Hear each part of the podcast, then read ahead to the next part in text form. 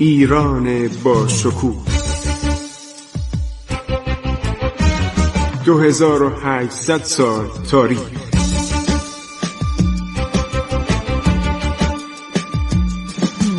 عبور از تاریخ.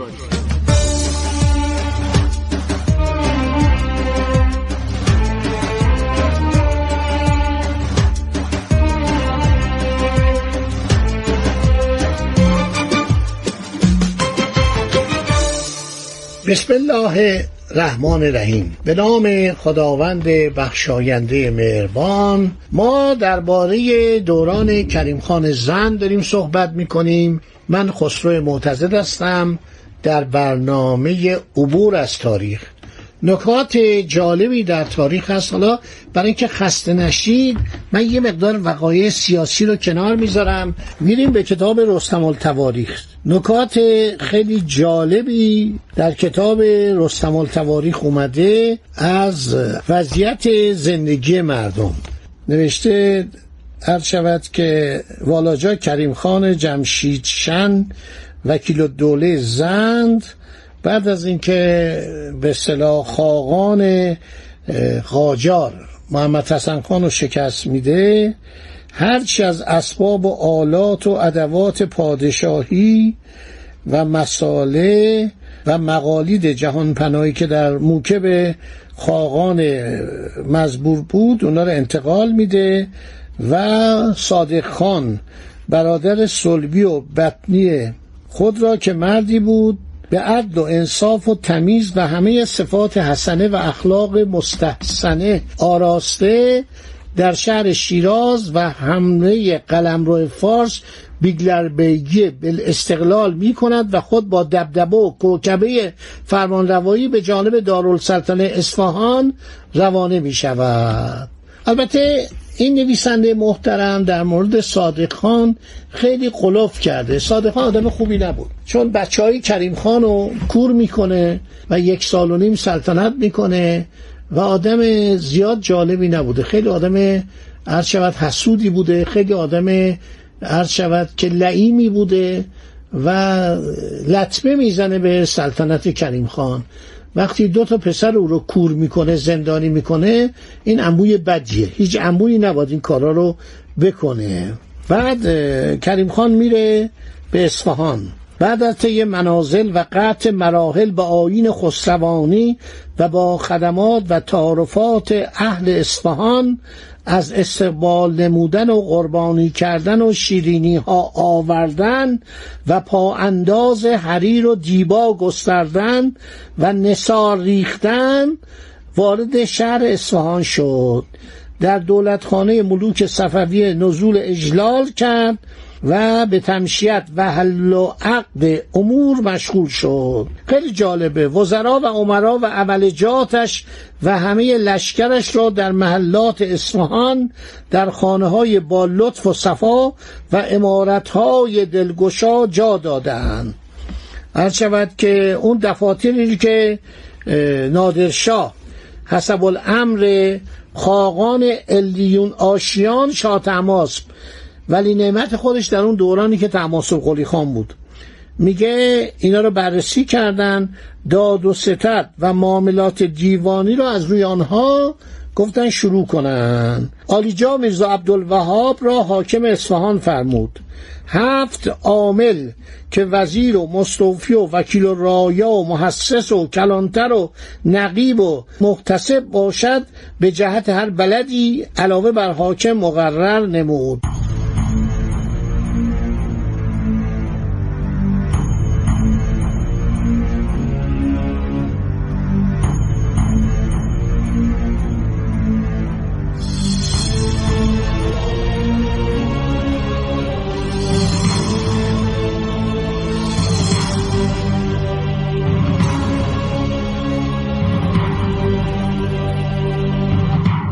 خیلی اصفهان تشکیلات داشته، از زمان صفوی‌ها کلانتر داشته، هر صنفی یک بزرگی داشته، یک ریش سفیدی داشته. تجار اصفهان فوق‌العاده بودن. یک زمانی با بچه‌هام رفته بودم اصفهان چند سال پیش، خیلی اصفهان شهر قشنگه، خیلی دوستش دارم، خیلی شبیه پاریسه، عیناً رود سن داره از وسط پاریس رد میشه، رود زاینده رود که الحمدلله دوباره جریان یافت، واقعاً داره از وسط شهر رد میشه، آدم یاد پاریس میکنه، خیلی اصفهان قشنگ شده. عرض شود که در زمان صفوی شاه عباس به بعد اصفهان بزرگ میشه، جمعیتش تا آخره عرض شود دوره صفویه به حدود یک میلیون و دویست هزار نفر میرسه. عرض شود که مواجب هر حاکمی مانند حاکم اصفهان، شیراز، یزد، کاشان، ری، قزوین و امثال اینها از بلاد ایران را مبلغ صد تومان نقد، ببینید چقدر صد تومان پول بوده، و مقدار چهارصد خروار قله مقرر فرمود.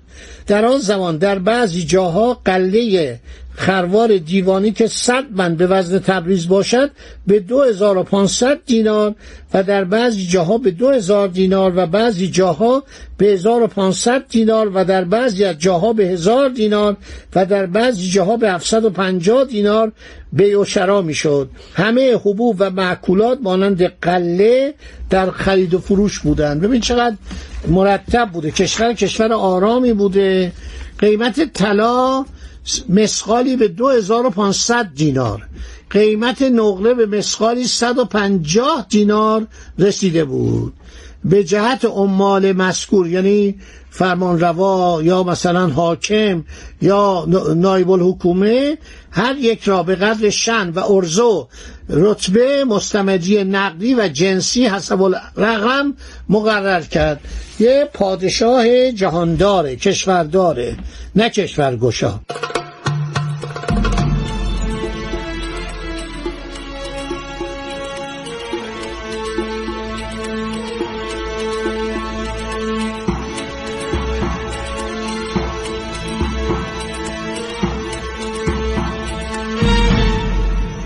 در هر بلدی محتسبی با تسلط معین و برقرار فرمود که از روی قسط و انصاف و تمیز و حساب و احتساب و دیانت و امانت و صلاح و اسلام متوجه نظام و نسخ وزنها و قیمت اجناس باشد.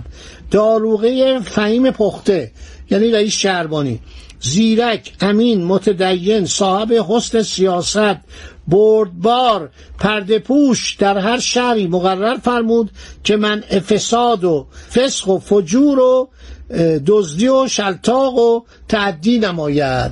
یعنی چی؟ یعنی یک حاکمی تعیین میکرد، نوشته پرده پوش، یعنی بی خود راز مردم رو عیان نمیکرد، مردم رو اگر یه فسادی دیده میشد تذکر میداد، آبروش رو نمی برد. اینا خیلی مسائلی بود که در اسلام خیلی مورد توجهه. اول هر سال از همه حکام و عمال هر بلد مزین به مهر امام جمعه و قاضی و شیخ الاسلام التزامنامه‌ای در دیوان اعلا می گرفتن که بیبرات مزین به مهر عمال هفتگانه و قبض، یعنی همون مقامات که گفت، و دینار دینار و حبه‌ای از مالیات و صادریات و عوارض از رعایا نگیرند، داد و ستد دیوانی نشود، باید همه چی حساب کتاب داشته باشه. آخر هر سال کریم خان حکام، عمال، ضباط و رؤسای هر بلد را طلب می‌فرمود، با براتا و قبضا و مستوفیان دیوان اعلا را می‌فرمود با ایشان محاسبه می‌کردند، حساب کتاب داشت و در محاسبات دیوانی به قدر یک دینار و یک حبه از ترسوه افراط و تفرید واقع نمی‌شد، اگر می‌شد نسخ و سیاست می‌فرمود، یعنی مجازات می‌کرد، از خیانتی کسی نمیگذشت. ببین همه حساب کتابش درست بوده، یعنی سعی میکرد که مردم امنیت داشته باشن. مملکتی که امنیت داشته باشه مردم راضی هستن. در دنیایی که در لندن امنیت نبود، در فرانسه امنیت نبود، در خیلی از کشورهای دنیا در عثمانی پدر مردم رو در آورده بودن، اصفهان غرق آرامش بود. این سیاحان اومدن همه رو نوشتن، از پیترو دلواله نوشته، شاردن نوشته، انگلبرت کمپفر نوشته، کورنلیس دو بروین نوشته، تاورنیه که گفتم و خیلی از آدمای دیگه، سانسون کشیشو گفتم، از امنیت همیشه تعریف کردن، برقراری امنیت در ایران همیشه میگفتن که یکی از افتخارات ایران اینه در زمان اقتدار کاروانها کمال عرض شود که راحتی رو داشتن. شاه عباس هزار عرض شود مهمانسرا، در حقیقت نهصد و نود و نه گفت، این کلمه قشنگتره، این رقم قشنگتر از هزار تا. نهصد و نود و نه کاروانسرا در ایران ساخته بود که کاروانها مخصوصا در زمستان، اون موقع خرس پیدا میشد در ایران، حالا مست عرض شود شیر بود. به قول عرض شود که نویسندگان اول قرن بیستم، تا حدود پنجاه شصت سال قبل از قرن بیستم شیر بود در ایران. خانم ژولفوا که در زمان ناصرالدین شاه آمده گفته من شیر رو دیدم، در کارون شیر رو دیدم، در سواحل کارون شیر و قرقش شیر رو شنیدم. خیلی حیوانات بود، پلنگ بود، ببر بود، ببر مازندران بود، عرض شود که یوز بود، همه اینا حیوانات زیاد بودن. در زمان جنگ دوم جهانی کنسول انگلیس سوار جیب میشد، مسلسل میذاشت روی پایش و میرفت به شکار گورخر در عرض شود که کویر لوت ایران. آمریکایی هم این کارو میکردن، چراغ جیپو روی این حیوان بیچاره و روی آهوان ایران متمرکز میکردن، دو تا چراغ قوی و نورافکن هم داشتن، اینا رو شب میرفتن شکار میکردن و میکشتن. همین بود که مملکت ما دچار کمبود وحول شد. همه اینا رو نوشته. جمعی مأمور بودند که از طلوع آفتاب تا غروب آفتاب در همه کوچه ها و بازارها بگردند و خلایق را با خبر کنند که بازارها و کوچه ها را به جاروب کشیدن و آب پاشیدن پاک و پاکیزه و باصفا کنند. ایشان را ریکا می‌خواندند. خیلی جالبه. فایده تنقیه شر از چیزهای با عفونت آن است که دفع وبا و بیماری و طاعون می نماید، پاک کردن شهر. کریم خان این دستورات که میداد همه رو حساب کتاب بود. خب تا همینجا رو داشته باشید تا برنامه بعدی که ما بریم دنباله وقایع اصل کریم خان رو براتون تعریف کنیم. خدا نگهدار شما باد. عبور از تاریخ.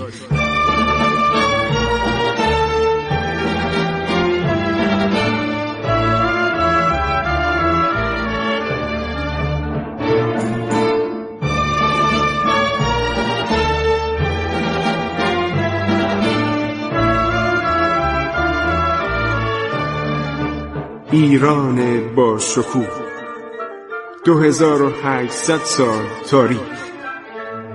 سرگذشت ایران ما به روایت خسرو معتز.